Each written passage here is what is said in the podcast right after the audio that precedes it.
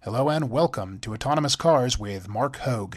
We'll be discussing the brands, tech, products, and yes, even the societal implications of this exciting new era of autonomous cars.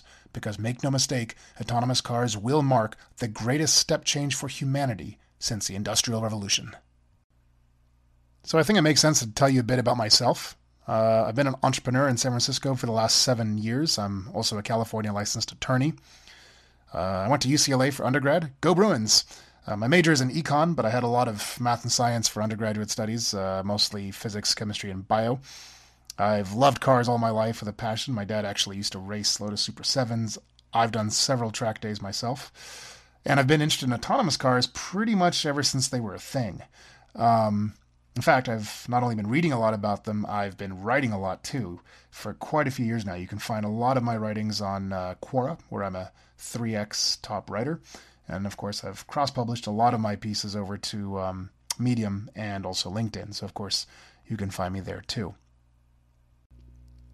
So, for this first episode, I wanted to base it on um, an article I wrote a while back about my first experience with an autonomous car, or at least a somewhat autonomous car, the Tesla Model S. I think going forward, it'll be important to decide the uh, best format for this show. Um, you should let me know whether you like the idea of me reading more or less verbatim, but not entirely, from articles that I've written, or whether you prefer more sort of organic, live, off the top of the head discussions. So uh, let's dive in, but uh, definitely let me know what you prefer going forward. When you need mealtime inspiration, it's worth shopping Kroger, where you'll find over 30,000 mouthwatering choices that excite your inner foodie. And no matter what tasty choice you make, you'll enjoy our everyday low prices, plus extra ways to save, like digital coupons worth over $600 each week. You can also save up to $1 off per gallon at the pump with fuel points. More savings and more inspiring flavors make shopping Kroger worth it every time. Kroger, fresh for everyone. Fuel restrictions apply.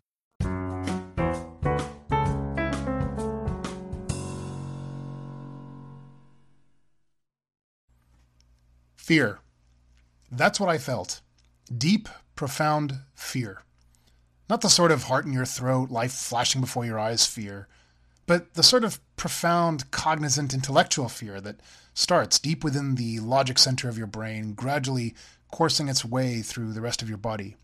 The sort of fear that speaks through your inner voice with concerned authority, like a father politely, respectfully, yet sternly reprimanding his seven year old child. Because you see, I had just tried Tesla's autopilot and had come away profoundly, deeply fearful. Not fearful that Teslas can now mostly drive themselves, well, more or less anyway, in certain conditions, but rather because other cars cannot.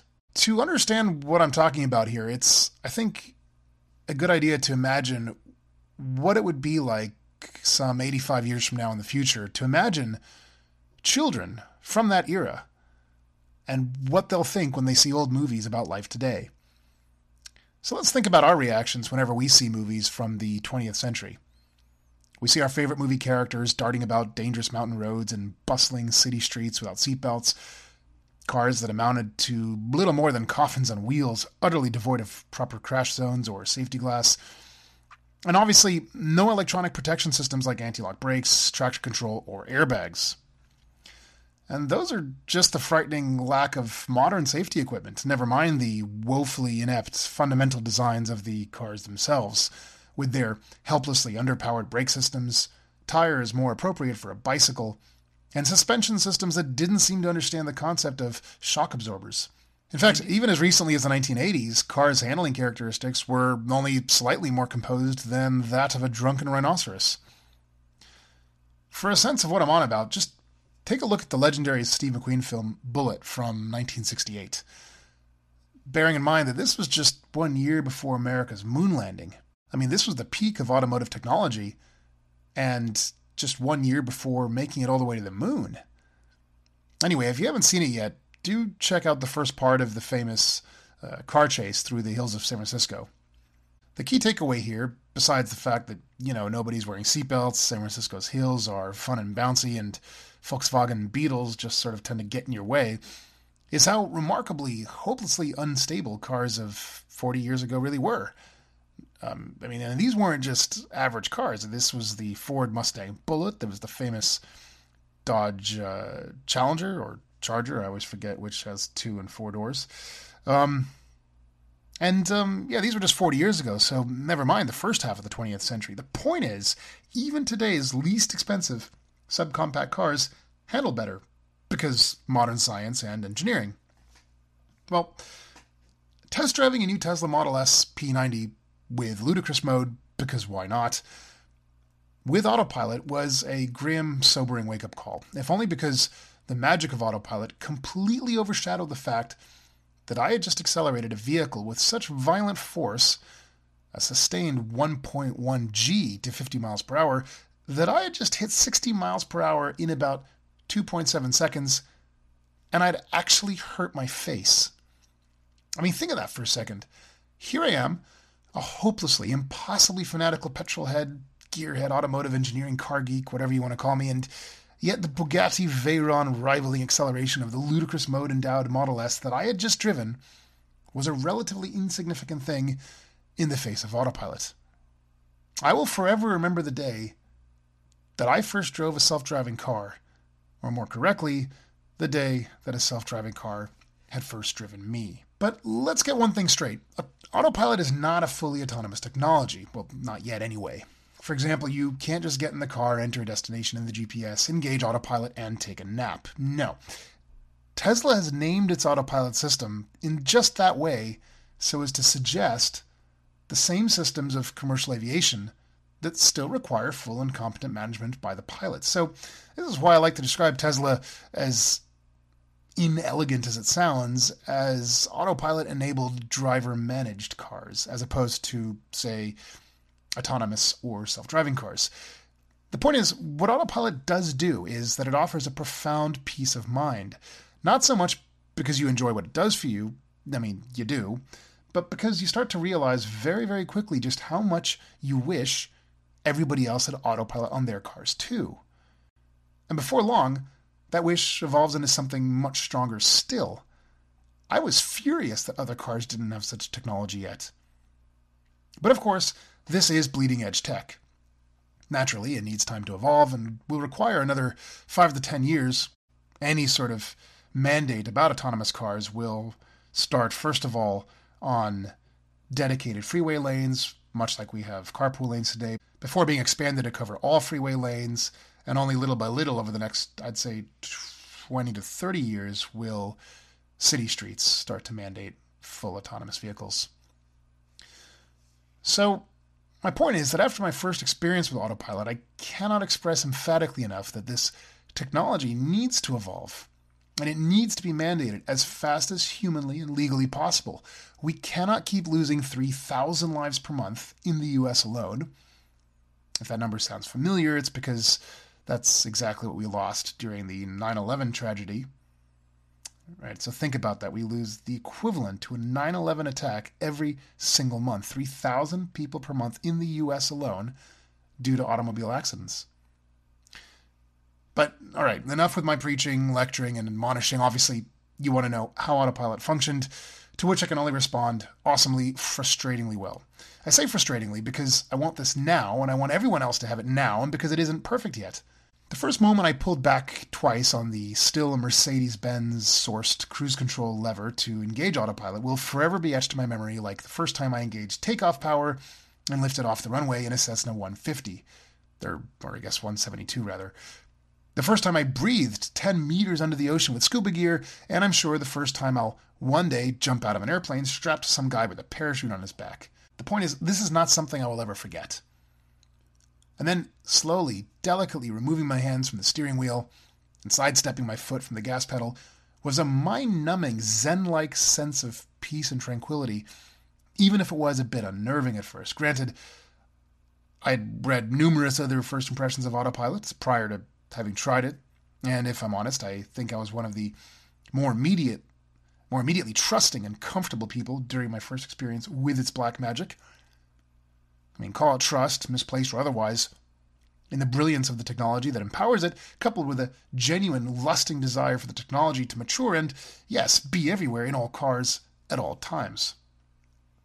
And that's precisely what was so special about autopilot. It's just that even though it wasn't quite flawless, and while it always detected cars in my blind spot and admirably refused to engage in automated lane change, it did drop the ball once, failing to detect one car and triggered an explosive cacophony of well deserved honking from the SUV to my left.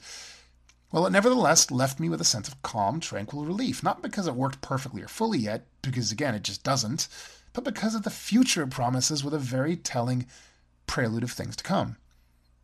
And yes, it left me with fear, because for every mile I drove down the 101 freeway here in Marin County uh, in Northern California, just across the Golden Gate Bridge from San Francisco, I felt myself grow more conscientious, more nervous, more, yes, fearful of the other drivers than I'd ever felt before, notwithstanding my dad's immeasurably helpful defensive driving instructions since even before I could drive. My God, I thought to myself, this is insane.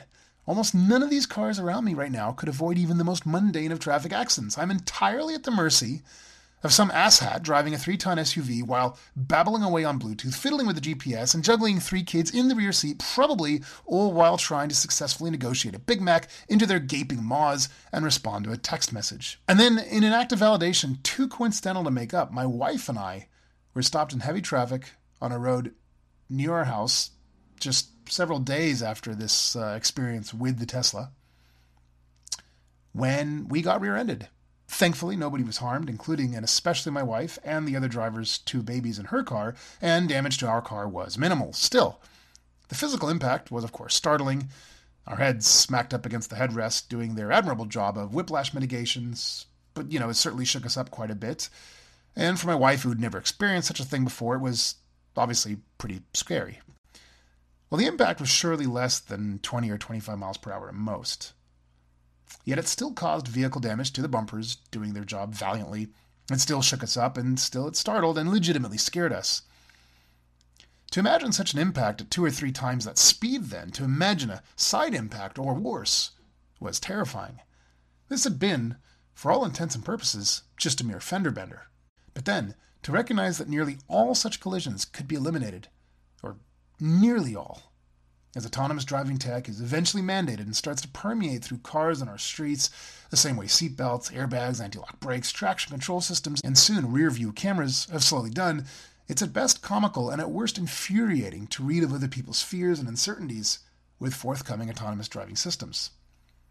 Look, Tesla's autopilot system has its flaws. Of course it does. But then it's only the first generation of this new technology. I mean, yes, they're on version 2 point whatever, but effectively it's still the first, how should we say, the first uh, overarching generation.